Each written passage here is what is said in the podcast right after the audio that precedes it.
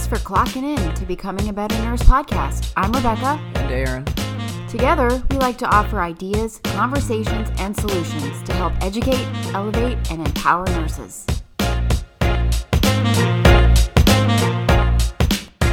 Okay, here's the sitch. We were in the unit yesterday recovering a patient in PACU. He had just had surgery. He had had a pretty long surgery. It was a neck surgery. So, you know, a couple hours under anesthesia. No big deal. He comes out. He's a younger guy. We expect younger guys, they come out a little bit different. You know, they're not they're not that older, slower kind of mentality that the older generation has. So he's quite aggressive. He thinks that we're holding him down. He's saying, Hey, I just had surgery. I need to get out of here. He's throwing his legs over the side rail. He's young. He's pushing us. He's pulling us a little bit. So we get a couple help. We get a little bit of help over there. The CRNA is there. We call the anesthesia over and um, we give him some medicine to help relax him called um, Versed or midazolam. And we give him some fentanyl for pain because he was complaining of pain. He's like, My neck hurts. I just had surgery. You guys got to let me go. Blah, blah, blah. You know, he's really kind of, you know, he's just acting nothing out of the ordinary that we haven't seen in young people oh, waking up from anesthesia. So he wakes up, he falls asleep after the medicine we gave him and then about half hour later, he wakes up and he kind of remembers a little bit about what happened. He's like, I am so sorry. I thought I was dreaming. Oh my gosh. Wow. And he's like not feeling any more pain. He's, you know, apologizing. He's talking about how he just never had that happen before, blah, blah, blah. We've heard that story time and time again from patients coming out of anesthesia. We could have a whole episode on different stories of how people come out crying or laughing or giddy or whatever. So, anyway, we send the guy upstairs. Don't think anything about it. We get a call from the floor about an hour later saying, you know, exactly what happened up there because the guy's saying that you guys held him down without his permission. He was forcefully held down. He's talking about how he doesn't he doesn't remember you guys talking to him or telling him where he was. And then we get a call from the the the neck spine navigator, we call her. She follows up on all the spine surgeries and she tells us the same thing that he's complaining about not being told where he was. He's complaining of being told that he wasn't. Um, surgery was over he's complaining that we held him down with that against his will and then he's complaining that he's using the s word the sue word you know he's going to press charges and so um, she's like you guys we know what happened so we tell her she's like well you guys need to make sure you chart that so um, FYI, yeah, we should have charted that. But the thing is, is it happens so often that it's very common with patients that they just forget what happens or they go under anesthesia and don't remember kind of a lot from the hour before the hour after. It really just depends. So what is this situ- what is this episode about? It's about charting. We we charted exactly what happened. We charted the things that were said and that is what you that's what you do. You have to have some sort of proof some sort of storytelling about what is going on with the patient at the time. We talk a lot about charting in nursing school. We kind of question ourselves like what should we chart? How should we chart it? Blah blah blah. Some simple simple solutions here that we're going to talk to you about that can help you go from point a to point d in your charting shift. Yep. And charting is really important. There's so many times that i look at charts and and as part of my job, um, I look at quality and I look at and I audit charts to just look at things. And there's so many times that you ask yourself, why didn't they chart this? And there's times when you look at um, charts and you're like, wow, they actually documented really in depth and pretty detailed, and it kind of paints a picture of what's going on. So being a part of that world at audits, and I work next to um, my boss, who's a, a, patient safety director, and she deals with risk management and, and things like that. So basically, the law and lawyers, how they look at our, uh, charts it's just so important to to document and document it properly. And there's so many times that things happen and become commonplace in the workforce that you don't document it, and that's just a big no-no. So that's step number one is knowing that just because it's commonplace make sh- doesn't mean that everybody knows about it. Especially if you're thinking okay um, and you're, you're never going to think like this but just understand that if a chart ever gets pulled and something happens like law-wise somebody wants a lawsuit or just something crazy happens they will pull that chart they will look at the documentation. So understand how will this look in the court of law? That's a big big uh, big part of charting. Um, also know that in rebecca's example if nobody charted that the patient was confused and um, the fact that nobody was really holding them down, he was, he was just complaining of pain. Um, nobody can go back to that chart and say that he wasn't held down. The patient can complain about it. They can say I was held down. I, all these things were happening. And if nobody charted the the fact that he was confused and all these issues, then it would look really bad not only on the nursing but on the hospital itself, and the, the, the patient might have actually a good case if he's claiming all these things.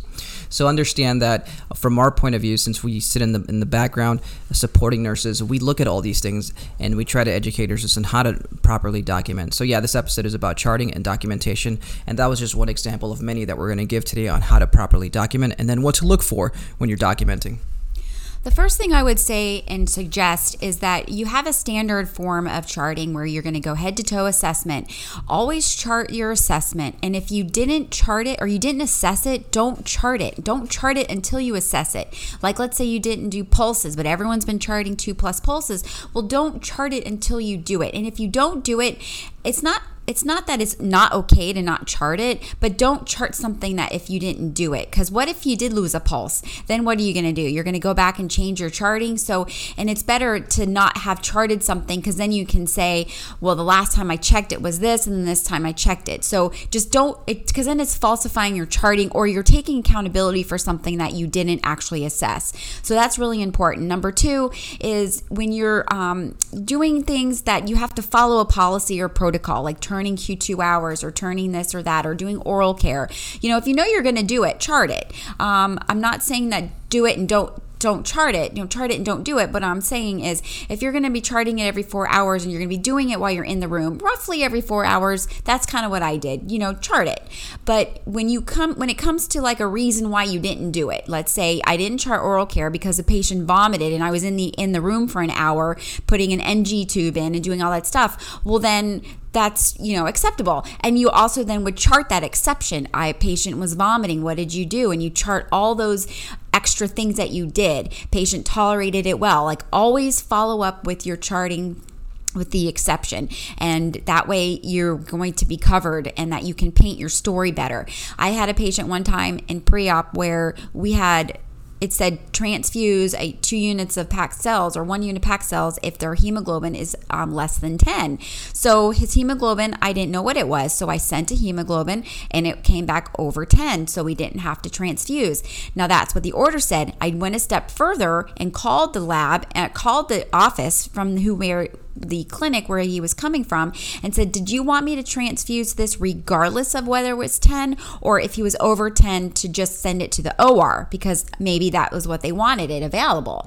And so she said, No, if he's over 10, go ahead. You don't need to, you don't need to transfuse it. So what did I do? I charted that conversation I had with that clinic person because anything that goes against the orders, you need to chart. Chart anything that is not ordinary or that you decided not to follow an order for some reason, make sure there's a notification about it because that is in the court of law, you do what the orders say. We know that. But if you didn't, there has to be a good reason why and document it. Mm-hmm. That way you have a story to tell and proof of why you didn't follow an order. And that actually went back back on me and they went and they looked and they said oh she got it she got the okay not to give it and so that was that so when you're charting that's the kind of thing you need mentality is. When you have a routine thing chart it. When you if you don't assess it don't chart it. And then follow up with things that aren't again that are against orders. That way you're following your um, you're covering your butt. Those are very important points. Also, we, uh, and even to take it further, we had a, a, situation where we had a patient who was a stroke patient. This patient got actually got um, a thrombolytic many hours past their um, their their arrival, and so obviously it's we we won a goal of under basically 45 minutes. This patient got it in like what three hours, and so just when we got the notification, we're thinking, okay, well, what what happened? We're thinking, oh, they, they must have effed up because that's the first thing you think, you know, who who gets uh, medication. Um, that late. Yeah, that later, you know, twice the, the length that you're supposed to get. And so when you start digging into the chart and you start seeing the documentation, this was a very good example of how the nursing documentation painted such a great picture of what happened with the patient to the point where every single I wouldn't say every single minute, but every single um, event that happened in between the patient arriving and them getting the medication, something was addressed and something was was uh, documented on. So the patient came in, um, everything was worked on, and within 30 minutes, the patient was able to get thrombolytic for the stroke for a stroke, um, but the patient refused. Okay, no big deal. And the patient's allowed to refuse, and they were with it. They were completely with it. Um, and so what ended up happening, uh, they had some issues with um, a little bit of expressive aphasia, but but when this, when they assessed the patient, they were able to know what's going on. They were able to communicate uh, in a way that they understood what was happening, but they refused. Anyways, uh, some time passes, and 30 minutes later, patient's symptoms get worse. They re- asked the patient if they wanted the medication again, um, and the patient refused again. And so again, they're painting a picture, and you're seeing what's happening, and you don't have any questions. Um, in your in your brain. So when you're looking at documentation and you're thinking while you're documenting, you have to ask yourself, um, are, are they going to question what's happening? And if you can paint a picture where you're putting in details where if a question arises, you can address it in the documentation. That's that's perfect. That's what you want to do. Anyways, long story short, patient goes up to the floor and the patient deteriorates while they're on the floor. They call a rapid response, um, and they get a, chest X-ray because they, they, were having respiratory issues. Then their their neurological status got even worse after that, and they called the stroke alert. And then um, they called the neurologist on call. And anyways, long story short, they ended up giving the patient a thrombolytic after she the patient realized that she was getting worse, and she realized that the, she was still in time to get the medication. And so what ended up happening was we reviewed the chart and we couldn't find any faults or any issues with it because the documentation was such a superb documentation that we it answered all our questions everything from the event of them arriving to all the three major events till before they got the medication so that's just a good example of proper documentation i can go into details on what it was written but just understand that you have to paint the picture you have to write events that happen and you have to make it paint the picture of what happened so that if I, you are in the court of law somebody can read it and say, okay, well, this happened that led to this, and this happened that led to that, and it looks like all the questions were answered.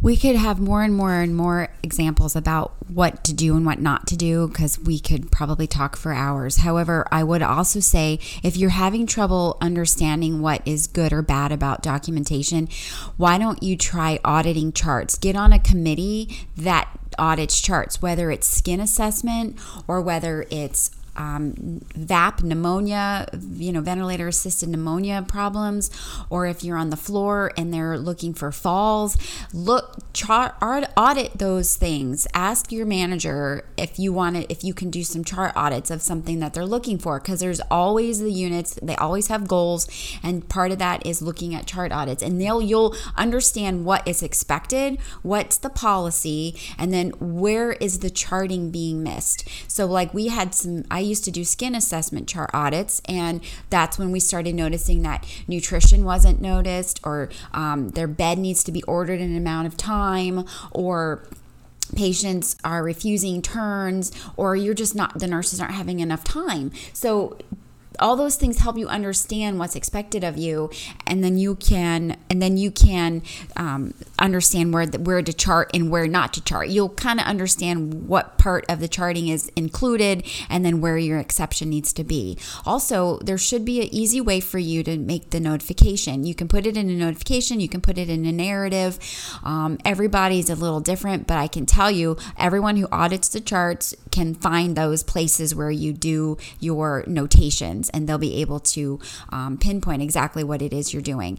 And you you'll save yourself in more ways than one if you can um, remember to take the time to chart. Do it take the time notice sometimes where you can um, even even if even if it's between medications that you gave that an event happened then you know that you can kind of gauge what you needed to chart. And so um, it'll you'll get better over time and you'll feel more confident in your charting. Time to clock out. Thanks for listening. If you like what you hear please hit the like button and subscribe. Stat. Follow us on instagram. You can find us on becoming a better nurse. Until next time